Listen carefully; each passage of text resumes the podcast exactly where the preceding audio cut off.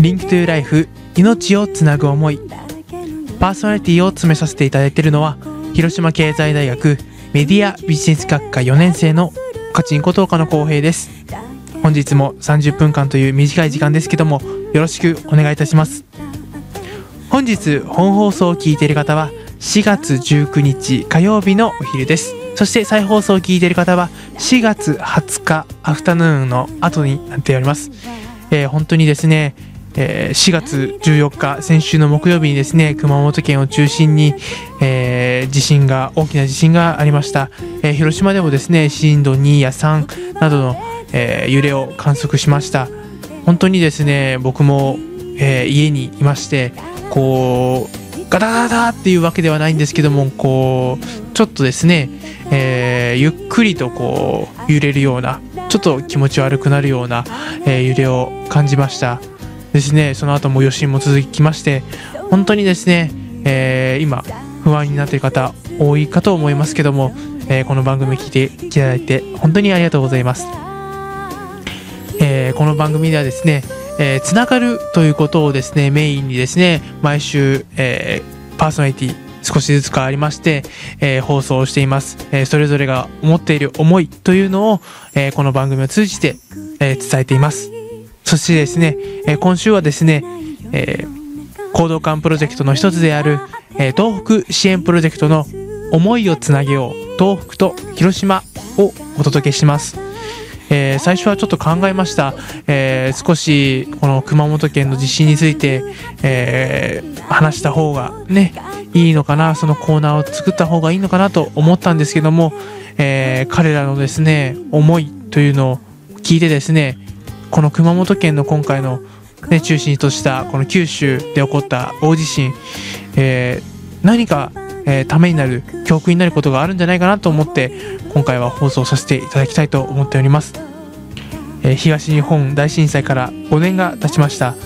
え彼らもですね東北支援プロジェクトの彼らも、え教訓、えいろんな方から、え話を聞いてきました、ね、テレビではわからないえー、本当に現地に行ってあの実際に取材をしてみなければわからないことをたくさん、えー、彼らは、えー、取材をして勉強してきました、え彼らも言ってるんですけども間接的ではあるけれども、え僕らが伝えていくことに目的意義があるんじゃないかというのを話していました。本当に僕もそうだなと思っています。えー、直接的ではなくてもですね、えー、間接的に、えー、こんな地震があった時には、えこういう対策をした方がいいよとか、え普段からこういう対策をした方がいいんじゃないかなとか、ね、何かするきっかけを与える側としてですね、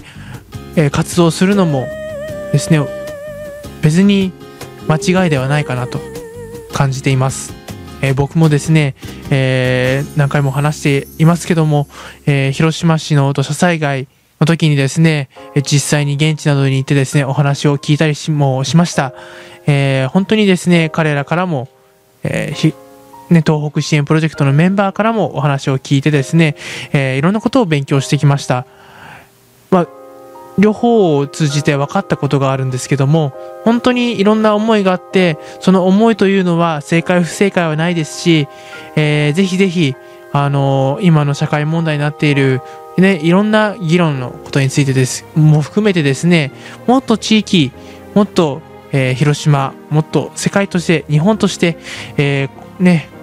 本当につながっていかなければならないなと。で、一緒に、え問題解決に向けてですね、えー、考えていかなければならないのかなとすごく思いました。えー、今回のですね、えー、本当に九州を中心にですね大きな地震ありました、えー、すごくね焦る気持ちあると思います。ですけど、え本当にですね短期的なねこの支援だけが、えすごくいいこととは限りません。もしかしたら、えあなたのね、その長所がですね、もしかしたら話を聞くことであれば、長期的にですね、本当に、あのー、継続的にですね、えー、現地の人たちと会ってですね、お話を聞いてあげるだけでもですね、すごく、えー、ね、勇気づけられますし、えー、彼らとしても、えー、素敵な支援ではないかなと支援ではないかなと思います。是非一度ちょっと考えていただいてですねまずは自分の身の安全をですね改めて考えていただいてですねその上で自分ができることというのをですね一度考えていただけたらなと思っております。本日も Link to Life 30分間よろしくお願いいたします。 Link to Life 命をつなぐ思い。皆さんこんにちは思いをつなげよう東北と広島のコーナーです。このコーナーでは月に1回興動館プロジェクトの一つである東北支援プロジェクトが活動の内容についてざっくばらんにお伝えするコーナーです。今回担当するのは経営学科3年の玉崎大成と経済学科2年の小堀拓です。よろしくお願いします。えー、まずですねこの放送の最初に、えー、東北支援プロジェクトの活動の目的について皆さんに話したいと思います、えー、このプロジェクトは東日本大震災の被災者の心のケアと大震災を風化させないを主な目的として立ち上げたプロジェクトです、え目的はさらに3つあります、え1つ目にですね東日本大震災の人々を笑顔にする。2つ目に東日本大震災の記憶を風化させない。3つ目に命を見つめる。というこの3つにですね分けることができます。はい、まあ、ということでですね僕たちの、まあ、目的を今話したわけなんですけどもこれからですねまあ、新年度始まります。4月になりました。はい始まりました、えー、今年度のですね目標をお伝えしたいと思います。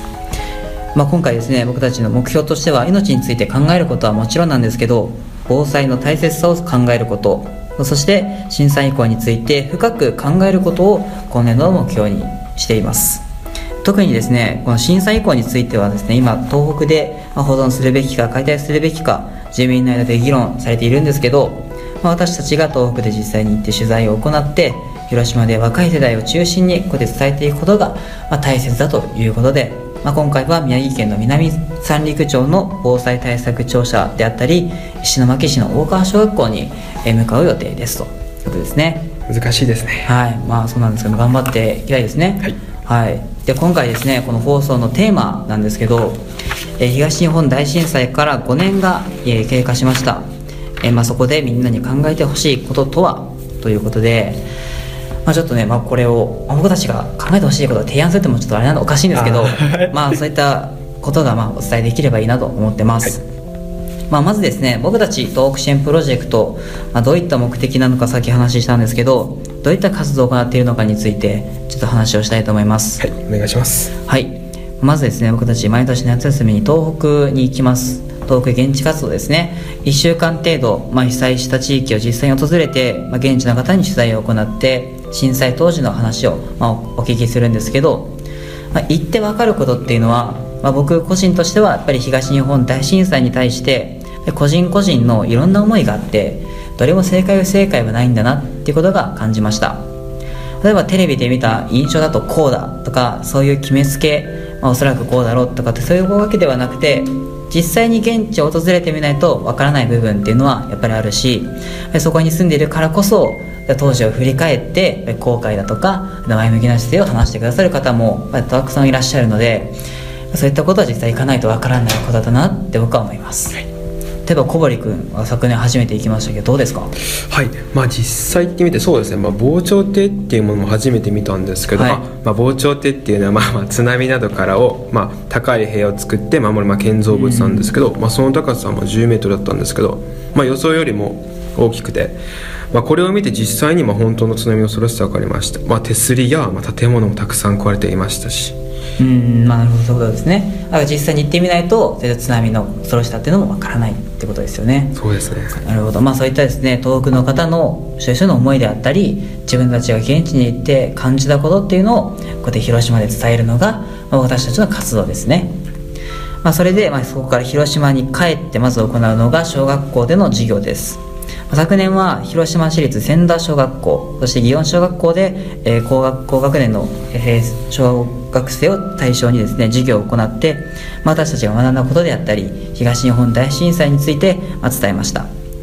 その後はですね写真展ですね東北現地活動で撮影したものを、ま、展示して、まあ、言葉だけではなく目で見て今の東北の現状を知ってもらうっていうのが、まあ、この内容になります。昨年はあのイオンモールの広島祇園店さんであったりあの祇園公民館さんで行いましたね。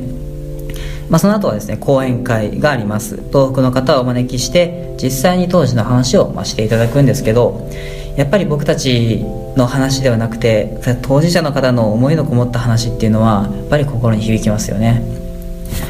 そして最後に、まあ、3月11日にですね追悼イベントを行いまして、まあ、被災した地域に向けて黙祷を捧げます、まあ、以上が僕たちの大まかな、まあ、活動の内容になりますね。ありがとうございます。はい。まあこの活動しててですね他のいろんなボランティア団体たくさんいろんなもう今回挨拶をいろいろしたと思うんです。小堀君も、たくさんいろんな出会いがあったと思うんですけどそういった団体と僕たちでじゃあどういう活動の違いがあるのか何が違うのかっていうとやっぱりまあ直接的なボランティア活動ではないっていうところが僕たちのプロジェクトなんですけど例えば炊き出しだったり被災物の撤去だったり清掃活動っていうわけではなくて取材を通して学んだことを広島で伝えるということで東日本大震災の風化を防ぐっていう間接的なボランティアをしているということですね。例えば現地の方に直接何か渡し渡したりそれこそお金を寄付したりとかそういうわけではないんですけどこの東北を少しでもこう伝えることで、まあ、関心を持ってもらって東北に行ってもらうことであったり僕たちが伝えたことがまたさらに人づてに伝わっていけばそれやっぱり東北の方の忘れてほしくないっていう思いそれを風化させないっていうことで、まあ、こう僕たちがこう活動することができると。そういったことでですね、まあ、他の団体と違う点はまあそういったところだと僕は思ってますね。でまあこのプロジェクトでできること何なのかっていうとこなんですけどやっぱり一人一人に取材を行うことができると、まあ、それによって、まあ、テレビではちょっと大まかに、まあ、この人はこういった方ですとかっていう紹介も例えばですよ、まあ、そういったこともこう直接話を聞くことでそういった仕事であったり今の状況だとしても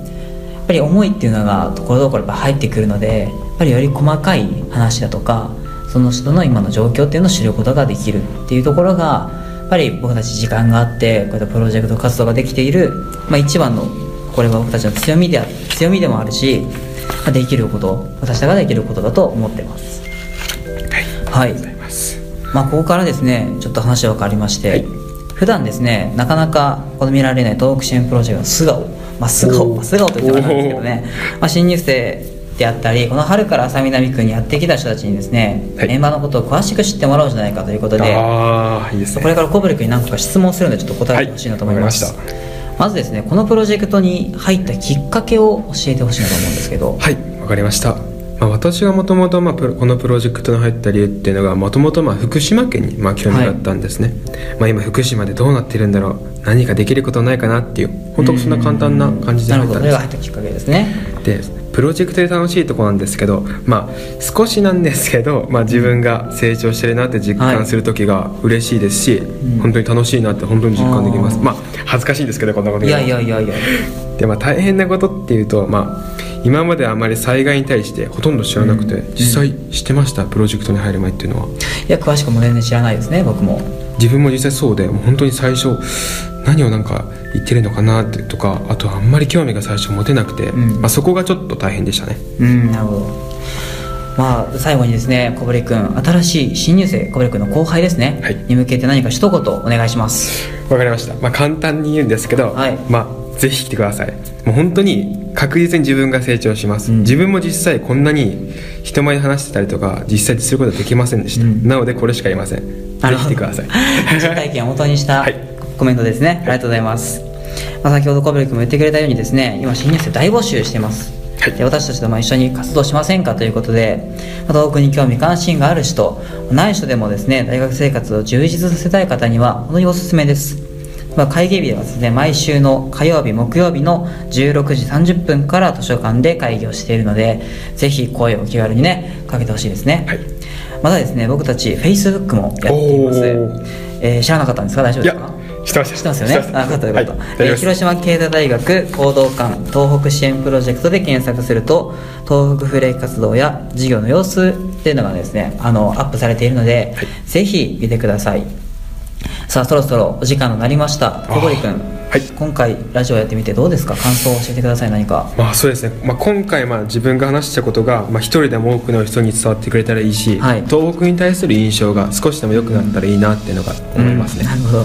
いやその通りですね。本当にこのラジオを聞いてくださった方々がまたこれをきっかけにねちょっと調べてみようだとか関心を持ってもらえたら僕たちもこんな嬉しいことなんですよね。そうですよね。はい。ありがとうございます。はい、それでは時間になりましたので今回大のこの放送を担当しましたのは、えー経営学科3年の玉崎大成と、経済学部2年生の小堀拓です。えー最後までを聞いていただいてありがとうございました。それでは皆さんさようなら。 Link to Life 命をつなぐ思い。 Link to Life 命をつなぐ思い。終わりの時間が近づいてきました。本当にですね彼らのと、えー思いをつなげよう。東北と広島のコーナーの中で話していた、えー全てのことが、えー今ですね考えていかなければならないことではないかなと思います。本当にですねえー番組の冒頭でも話したんですけども焦る気持ち先走る気持ち、ね、支援したい気持ちたくさんあると思います、えー僕もですね実際にねこの経験を通じてですねいろんな活動をしていきたいなと